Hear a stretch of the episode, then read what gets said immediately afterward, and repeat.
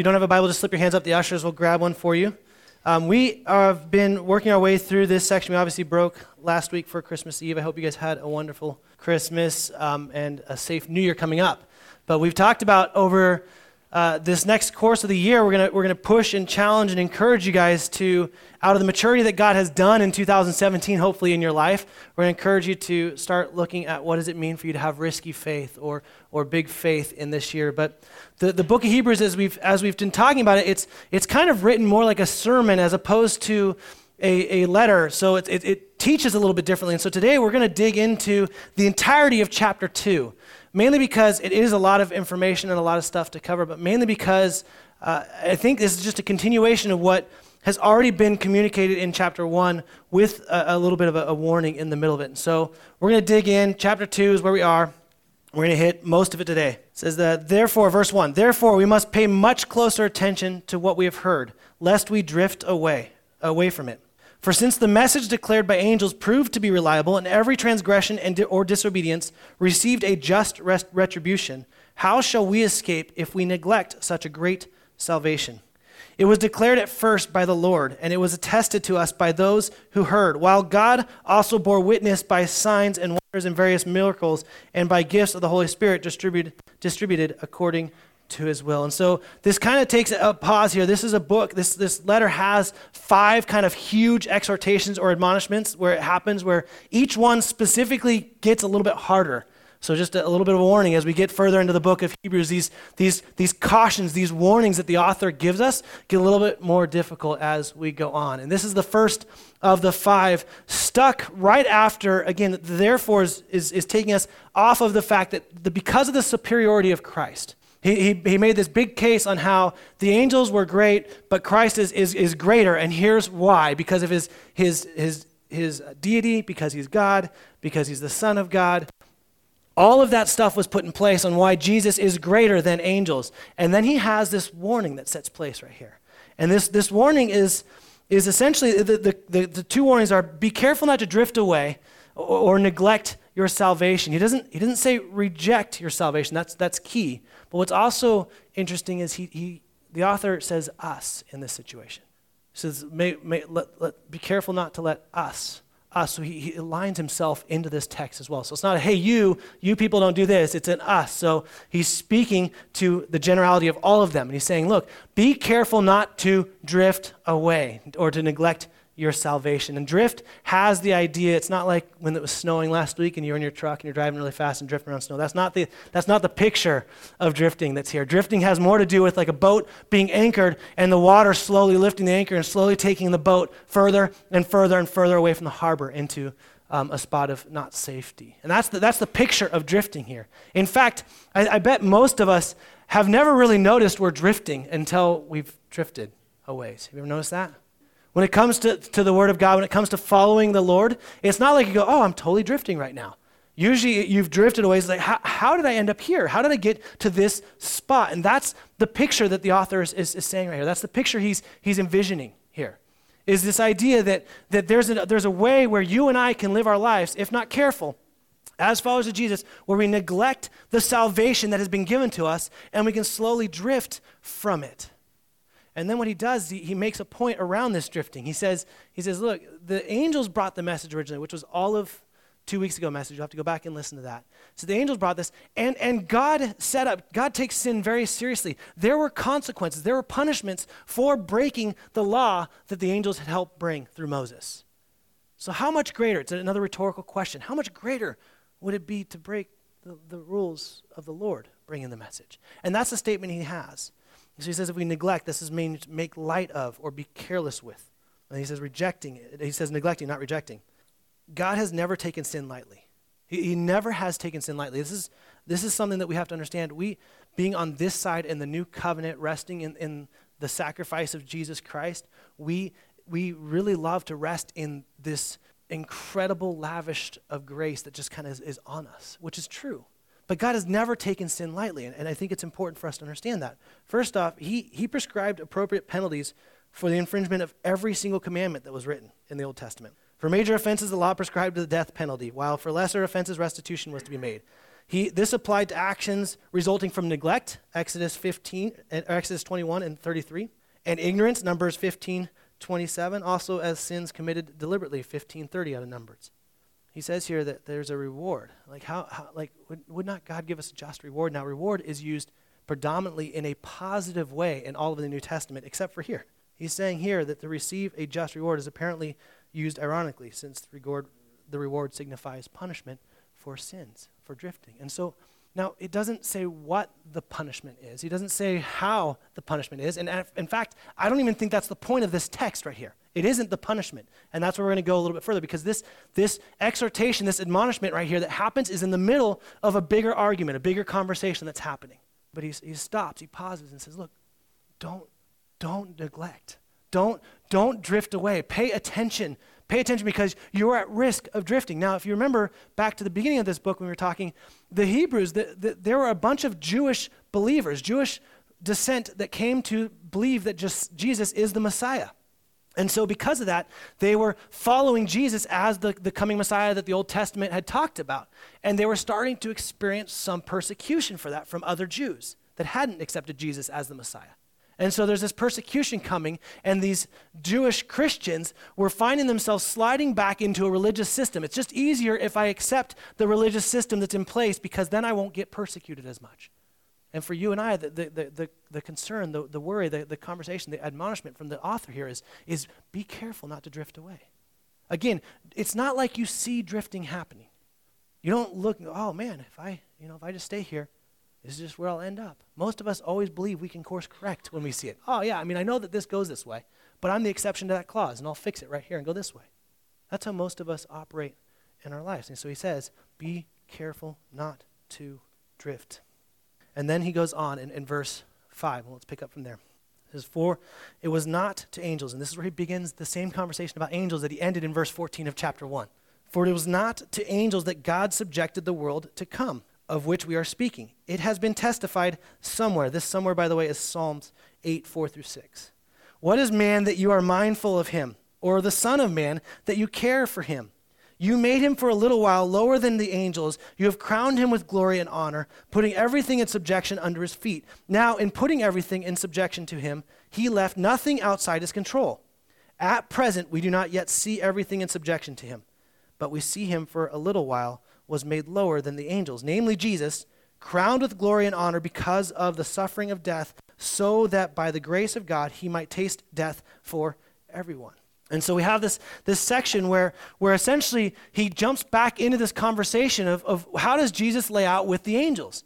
And, and I, again, I warned you this last week. This book is fairly repetitive, and its point is to make a lot about Jesus Christ. So if you get tired of that, then that's, I mean, just know what you're going to hear for the next six, seven months, however long we're in this book. It's, a, it's about Jesus Christ. And that's specifically what he's doing. He's making a case here, but he's doing it in a very, very different way. He just spent the entirety of 5 through 14 of chapter 1 talking about God's or Jesus as divine, as deity, as the Son of God, actually God himself. He was a part of creation. He was in all things. He's in all things. And he picks it up again here. But now he talks about Jesus almost looking like he's lower than angels because he takes on an earthly form. Now, for most of us today, we just accept that. We just celebrated Christmas Eve, and so we accept that Jesus is born a, a baby. He incarnates, he takes on flesh. And, and, and becomes man to walk this earth. And we, we just kind of accept that.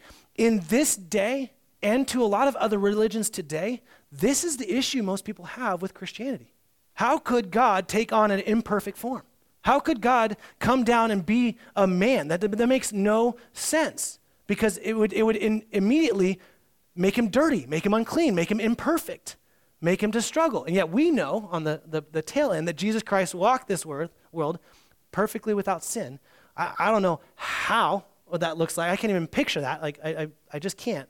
But we, we know from the scriptures that he, he walked perfectly and was a perfect sacrifice. So why? And so this is where the author goes. And stay with me here. Jesus is greater than angels because of his deity. Be careful not to neglect or drift. And now I want to talk about how Jesus looks inferior to the angels. Because this was an argument that many were saying. Well, if he's truly greater than the angels, if he's truly greater than God, then how was he human? And so that's where he goes in here. And so in this section, we see, the, we see that ultimately that Jesus is not inferior because of his humanity. And that's what we see through 5 through 18. The fact that angels are ministering spirits without human bodies would seem to give them an advantage over Jesus Christ, who had a human body while he ministered on earth. The writer gives four basic reasons to explain why our Lord's humanity was neither a handicap nor a mark of inf- inferiority. And that's what's happening here. And so he comes into this and does it in this section. So the first section we just read was the quote from Psalm 8, 4 through 6.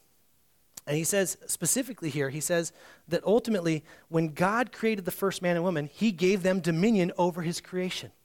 That's what this is talking about. So in Genesis 1, when God creates Adam and Eve, what does he do for Adam and Eve? He says, hey, rule. Rule. You're in charge. He never gives that command to angels.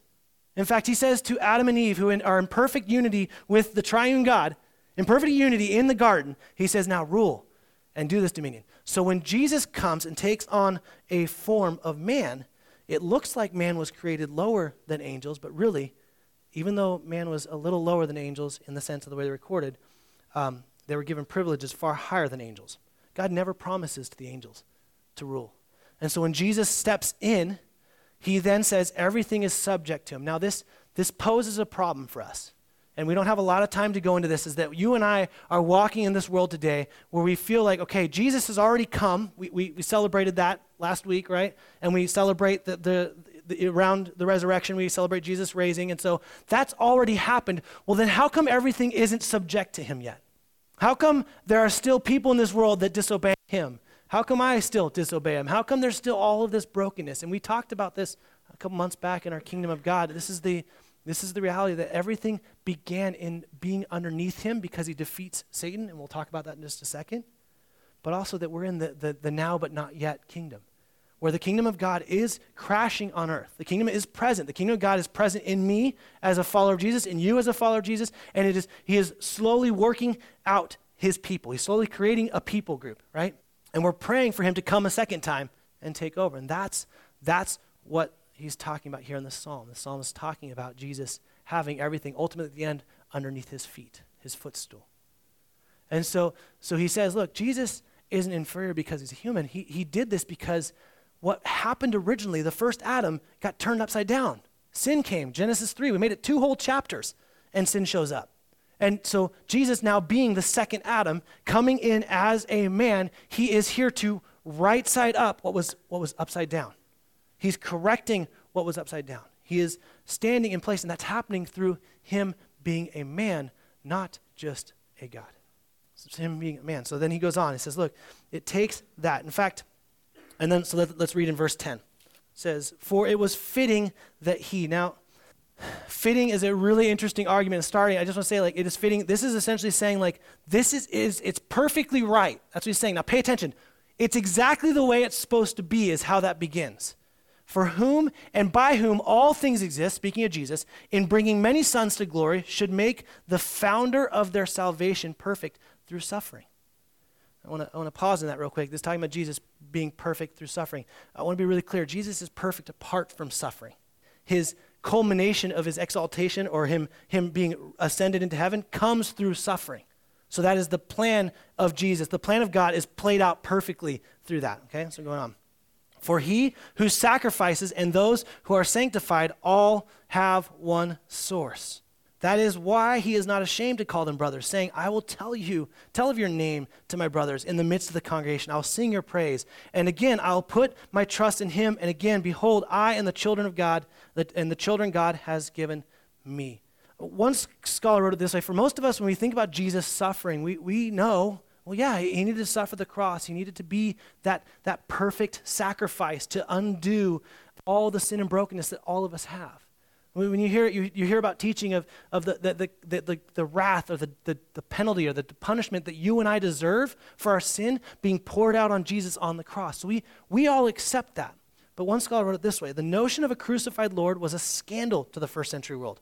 Crucifixion was a public form of execution and its cruelty was well known. For Jews, death by crucifixion meant that a person was under the curse of God. Hear that. For Jews, if someone's crucified, they must be under the curse of God. While pagans pro- protested that it was just sheer madness. Even the pagans didn't like it. No one liked crucifixion. To associate God with the world of suffering was therefore utterly inappropriate. But in spite of the offensive nature of Jesus' suffering and death, that is precisely the way God has worked. And Hebrews gives it a central place. It was fitting that God should effect his glorious saving purposes through Christ's suffering. So the, the author tells us that, look, Christ's suffering was exactly the way it had to happen. This is exactly how it was planned, and this is exactly why it needs to happen. To, to most of, of the readers this time, they're going, but it, it doesn't make sense. Like, why would, why would God suffer? It makes no sense. And again, for you and I, we aren't spending a bunch of time heading to a temple, sacrificing an animal to make our sins right. That's not our, that's not our, that's not our process, but that is still in operation at the time of this writing. And so again, accepting Jesus as God, as, as deity, as divine, like we did talked about two weeks ago, is, is, is one aspect, but we have to set, accept him as fully man. They don't work separately. And that's what the author is doing here. He's saying, look, he's greater than the angels because he is this way, and he's greater than the angels because he is here. Both need to happen. And so he says, his, enab- his humanity enabled him to bring many sons to glory. So we see that he is, he is the, he's the founder of salvation. That, that word is actually better translated pioneer. I love that. Because Jesus is, is pioneering salvation. He is literally cutting the path away. He is taking the machete and clearing the jungle so that people can go behind him. He's literally pioneering salvation. How's he doing it? For his brothers. For his brothers and sisters. Now, to us, that doesn't mean much, but in this day and age, you didn't associate yourself with someone as a brother unless they were at the same social class as you. You didn't, you didn't associate that way. You didn't say, oh, you're my, you're my brother, unless they were equal social status. When someone of higher status defines someone of lower status of brother, what they're doing is they're elevating him to their level. And do you see what Jesus does? Jesus, as the perfect human sacrifice, elevates his brothers and sisters to glory. He, he, he, moves you and I descendants of Abraham. We'll talk about that in just a second. He moves all of us up to his level and says, We're, we're brothers and sisters with Christ. Why does Jesus need to be fully man and fully God? Well, he's, he's unfolding that right now. If he doesn't step here, you and I can't be brothers and sisters. We'll never be brothers and sisters without Jesus walking in flesh. And so he says in 10 through 13, he says, Christ is not only the last Adam, but he's also the founder of salvation. Christ gave up his glory to become man. He regained his glory when he arose and ascended to heaven. Now he shares that glory. Listen to this. He shares that glory with all of us who trust in him. That's John 17. He shares that glory with us. He's bringing many sons and daughters to glory. And then it says, Christ is united to us and we are united to him. We are spiritually one. In fact, we are his brethren. Hebrews 2.12, that's what it says. We're his brethren. That's actually quoting Psalm 22, verse 22. This is his church is born through Christ walking on this earth. Do you understand how, how big of a deal that is? Like the church doesn't happen without Jesus walking on earth. It doesn't, it doesn't happen without him putting flesh on, incarnating, becoming human, stepping out of his place of glory. The place where he, remember, we already established, created all things, is in all things. He created you and me. Stepping out of that spot and walking in flesh, all of a sudden, he now brings the rest of us into a place of honor and glory as children of him, as brothers and sisters of Jesus. This is a big, big deal. Verse 14 and 18, he says, it goes on, it says, Since therefore, so we kind of get this to all make sense, and hopefully we'll wrap it up together. Since therefore the children share in flesh and blood, he himself likewise partook of the same things, that through death he might destroy the one who has the power of death, that is, the devil and deliver all those who through fear of death were subject to lifelong slavery. For surely it is not angels that he helps, but he helps the offspring of Abraham. Therefore, he had to be made like his brothers in every respect. Now, hear that. In every respect. He had to be made in likeness of his brothers in every respect. That means he, he probably dealt with acne at some point, had to learn how to walk. Like in every respect, he had to be made like his brothers so that he might become a merciful and faithful high priest in the service of God to make propitiation for the sins of the people. For because he himself has suffered when tempted, he is able to help those who are being tempted. This, these last two verses are huge and give us such a brilliant and beautiful promise. And we're actually not going to cover as much of those because more of it goes next week. He, he begins this idea of high priest here which most of us again were like high priest doesn't make sense but high priest was still in process or still play in play in, in, in jerusalem at this point High priest was the holiest of holiest person. He was the one that could go into the holy and most holies, make the sacrifice that would atone for all sins. It had to be a person, in a descendant of Abraham. And so Jesus, being a descendant of Abraham, was a person to be a high priest. Now you know what's crazy is he's merciful and justice, or uh, mer- merciful and faithful. There are not a single historical high priest that's considered or defined by those two words, other than Jesus Christ. And so he, he, he, lays out what happens here. So he continues to go. Why is Jesus so great? Because it enabled him to disarm Satan and deliver us from death. This is, this is the reason for his in, incarnation. It enables him to defeat Satan and destroy him at that moment and defeat death. And it also enables him to defeat something else that I think most of us don't acknowledge, which is fear of death. And this, is, this was profound in this time. I think today it's, it's just as profound. We just hide it. We aren't walking around afraid of death. Most of us try to make ourselves busy with other things to ignore that it may or may not happen. It's not until you see a doctor or something happens that you're like, oh, death is, is a reality. But we do not have to fear it. In fact, it says that through and deliver all of those who through fear of death were subject to lifelong slavery. Look at that. If we fear death, we're slaves. Him incarnating, Him becoming man, not only does He defeat death and Satan in that way, but He defeats the fear of death. He, free, he frees us from the fear of death. No one has to worry about the power of death anymore. tells us that we're offspring of Abraham. Now, this offspring of Abraham, again, was, was key because every single Jewish person believed themselves to be a descendant of Abraham.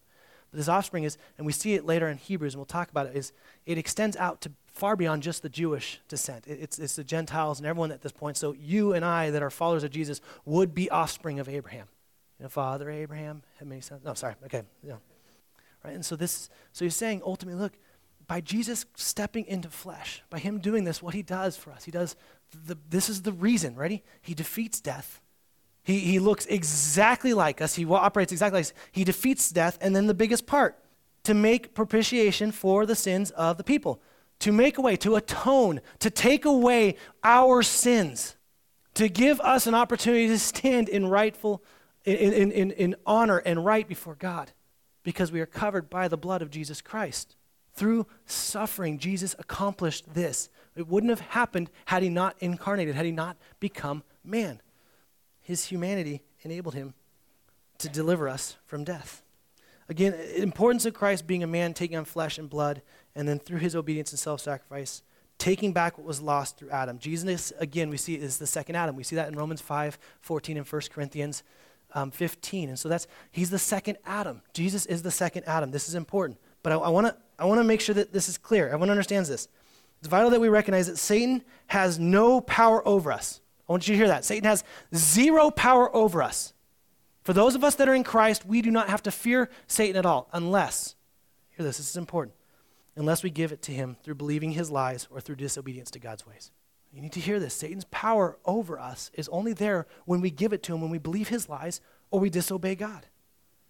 That's when he begins to have power over us. That's why your, your unforgiveness isn't really hold, helping you at all. It's, it's, it's harboring bitterness, it's a foothold inside of your life. That's why your anger, your, your built up, pent up, unrighteous, gross anger is nothing but a tool for the enemy to keep you at distance from God.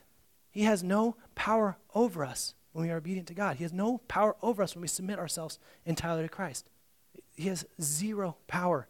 He's not going to accidentally come over to power to you. He's not going to he's not going to show up and be like, "Oops, I guess I found a way in. I found the loophole." There's there's no loophole. It's our drifting. It's our neglect. It's our stepping from God's word. This is where that warning comes. It's when we, when we step back, when we run from God's word, when we, when we run from community, when we push away the things of God, when we stop submitting to his word and we just excuse ourselves as the exception to whatever he's saying in here. That's when we give the enemy power in our life. Verse 17 and 18, he, his humanity enables him to be a sympathetic high priest to his people. Now, again, for us high priests, we don't understand that. That's a theme that literally runs through like the whole middle chunk of Hebrews. So we're going to spend a lot of time talking about high priest, but not today. But what, he, what, he's, what he's saying here is, is, is, is the key, is the sympathetic part. See, Jesus stepping in and walking this earth in person. Now, I, for me personally, I'll, I'll just confess this. I have really no problem in theory in mind believing that Jesus is God. Have, there's, not, there's not a problem with me in that. I see him as, as worthy of worship. My rightful position is, is on my face before him. I, I have known now, now my life, I struggle at times to live submitted to that. I'll admit that. But I don't, I don't necessarily wrestle with it there. I wrestle with Jesus having pimples.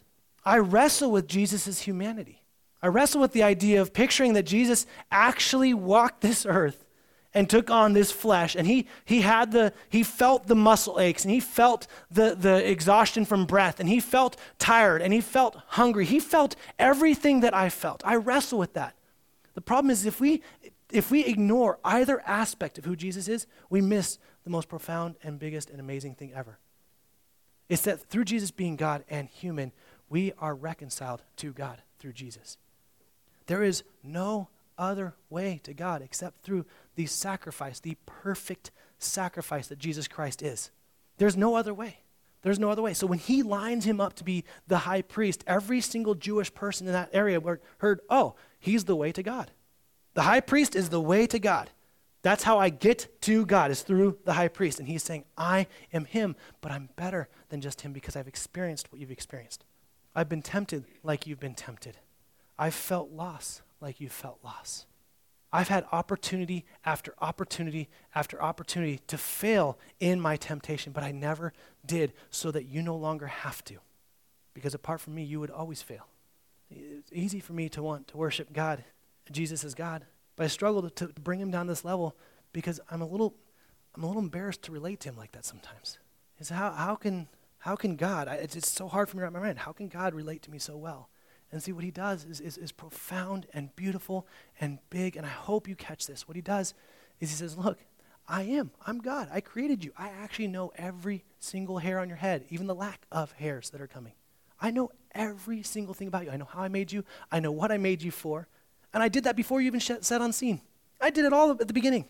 But I also know what your struggles are, and I'm ready to walk with you through them. I'm going to walk arm in arm, hand in hand. I'm going to literally step you through these temptations because I have defeated them. I am stronger than them. I am greater than them. And I don't leave you out to dry. I don't hang you out to dry and say, well, good luck, figure this out. Instead, I can relate to you in every single way. You guys, it's right for us to worship God as the most powerful God ever. It is right for us to do that. And we have to be very careful to not swing the pendulum to Jesus being my homeboy because he still is very much worthy of all worship and honor. But it changes when you recognize that Jesus can relate to you and I the very fears you're, you're running through your head, the insecurities that continue to well up, Jesus knows what those feel like, and He knows how to navigate through them without sin. This should just make us go, exhale and like relief. That it's not just a God that's perfect and up there and, and, and kind of like looking down and saying, okay, I'll make it right for you. He says, no, I'm going to go ahead and put myself in the middle of this because it's the only way to make this right. I'm going to look exactly like you. I'm going to take on the flesh that I created I'm going to use one of my creations to bring me into this world, to raise me, to, to change my diaper, to, to, to teach me how to walk. And I'm going to use that person to walk a perfect life, to live a perfect life without sin, tempted in every single way. For what it's worth, I think maybe even tempted worse than most of us. Very few of us have had an interaction where Jesus is take, or Satan is taking us from scene to scene trying to get us to, to fall. We do enough falling on our own. Jesus is relatable. He's God. And so, what the author does brilliantly is he's, he continues this conversation of how Jesus is greater than angels, but he does it by showing how he made himself less than angels for just a moment. So that what? So that what? So that he could pay for your and my sins and walk us all into glory as brothers and sisters of the Most High King Jesus Christ, as co heirs, as Peter tells us, with Jesus Christ. Guys, that is profound and huge and beautiful and amazing, and it should wreck us all at the same time. It should wreck us when we realize just how, to what extent God went to make it right again, to bring everything back up on its head. And we get so fickle and so so distracted by the silliest of things. When all along Jesus is saying, "Look, look, these distractions you're experiencing, I know. I know exactly what it's like and I can tell you how to walk right through faithfully to the Lord. If you would just trust me, if you would just just not drift away. Just don't don't neglect your salvation. Don't, don't, don't give up on it. Just because it gets hard at times, don't, don't let yourself drift. And that's what I believe the author is doing. Look, Jesus' greatness isn't because he elevates himself above us, although that makes him profoundly great. It really does. And he deserves to be well above us. What makes him what makes his greatness so amazing is because he becomes us to save us. Ever, he literally becomes us so that we can be saved. That is profound and beautiful and big. His greatness isn't because he's elevated, although he is. He, he ascended right back to his rightful place, the throne, where ultimately everything, the enemy will be put under his feet, and ultimately everything will be right, and everything is in subjection to him, and he is Lord of all. He, he is in that place. But you and I, you and I, we see him as great, not just because he is God, but we see him as great because he came down to be man so that he could save man. He came down to do what, what we so desperately needed so that we don't have to fear death, so we don't have to worry about death, because we know ultimately that we don't die. We get to spend eternity in honor and glory under the one whom we get crowned with him. We get crowned with glory and honor with Christ. How amazing is that? We didn't do anything to deserve that. The band's going to come up and we're going to we're going to worship this king again. But as as they do, I I understand that like a lot of times like okay, well, what's the what's the takeaway with this? Well, it's kind of the same as it's been the last few weeks. Jesus is greater. Okay? Like he's better than you. He's better than everything. Jesus is truly greater. But I, I hope that for today, for some of us, I hope that you would you would see that, that Jesus' humanity actually brings him to a level where he can actually relate with you. I hope that today maybe you would you would stop moving as, as God in the theoretical if you are there and you just kind of have this idea of who God is. Instead you would you would truly accept him as your brother. He's still, he's still your Lord and Savior, and I, I understand that's like a hard thing for us to reconcile. But you know, you know what's crazy is, is one of the biggest reasons why I believe you can believe the testimony of Jesus is James, his brother who worships him as Lord. I have a brother. I'm pretty sure I couldn't convince him to do that. And we get the opportunity to worship our brother as Lord because of everything he did for us, guys. Because it wasn't, it is fitting. It wasn't some mistake. It wasn't like God went, oh man, I didn't see that one coming. how are we going to fix this, Jesus? Okay, I got an idea. I got an idea. Last, no, it was, it was in there. He said, no, I, I know how to fix this. And this is how it's going to do it. And it's through Jesus' obedience to God, he is perfected. He is risen to his rightful spot because of his submission and obedience to the Lord. And we, as God's children, Jesus' brothers and sisters, are risen to the rightful spot, not because of anything we do, but because of what he's done. And as children, we get the opportunity to be obedient to God, the same way that our brother Jesus was, who showed us how to deal with the temptation that you deal with, showed us how to fight through the battles you fight through, and to do so without sin. Let me pray. Heavenly Father, thank you so much for your word, and thank you for Jesus. Man, thank you. Thank you that you didn't leave us um, to our own devices. We would have never, ever, ever made this right. Lord, to recognize that Jesus is truly an atonement, He is truly someone that takes my sin away, is so humbling. I'm so grateful for that, Lord. I'm no, I don't deserve that. And then to recognize that He doesn't just take my sin away, He says, Hey, walk with me. Hey, let me know you. Let me, let me be your brother. Let me share stories with you. Let me help you walk through this navigation of disgusting, broken life. Let me show you how to do this without sin. God, the fact that He does that is just ridiculous. Father, forgive us for drifting.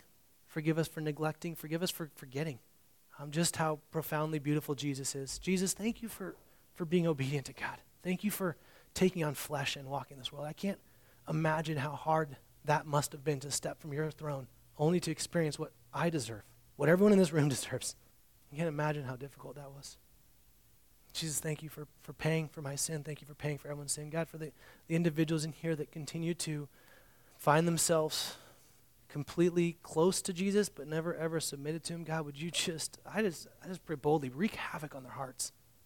God, I just break down their pride and their stubbornness and their fear, whatever's getting in the way of you working, God. Would you, would you bind the enemy's hands in their life as they've given themselves as a slave to the enemy as opposed to a slave to you, God? Would you, would you adopt them? Father, we want them to be free, free from the fear of death, free from death, free from the enemy. God, for those of us, as we look back at 2017 and we see where we are, we recognize maybe our boat has drifted a little further than we wanted.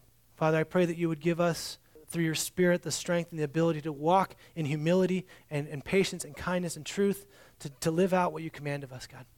So that we can do the one thing that, that we are called to do, the one thing that makes sense for us to do, bring glory to your Son, Jesus Christ. It's in his name we pray, Lord. Amen.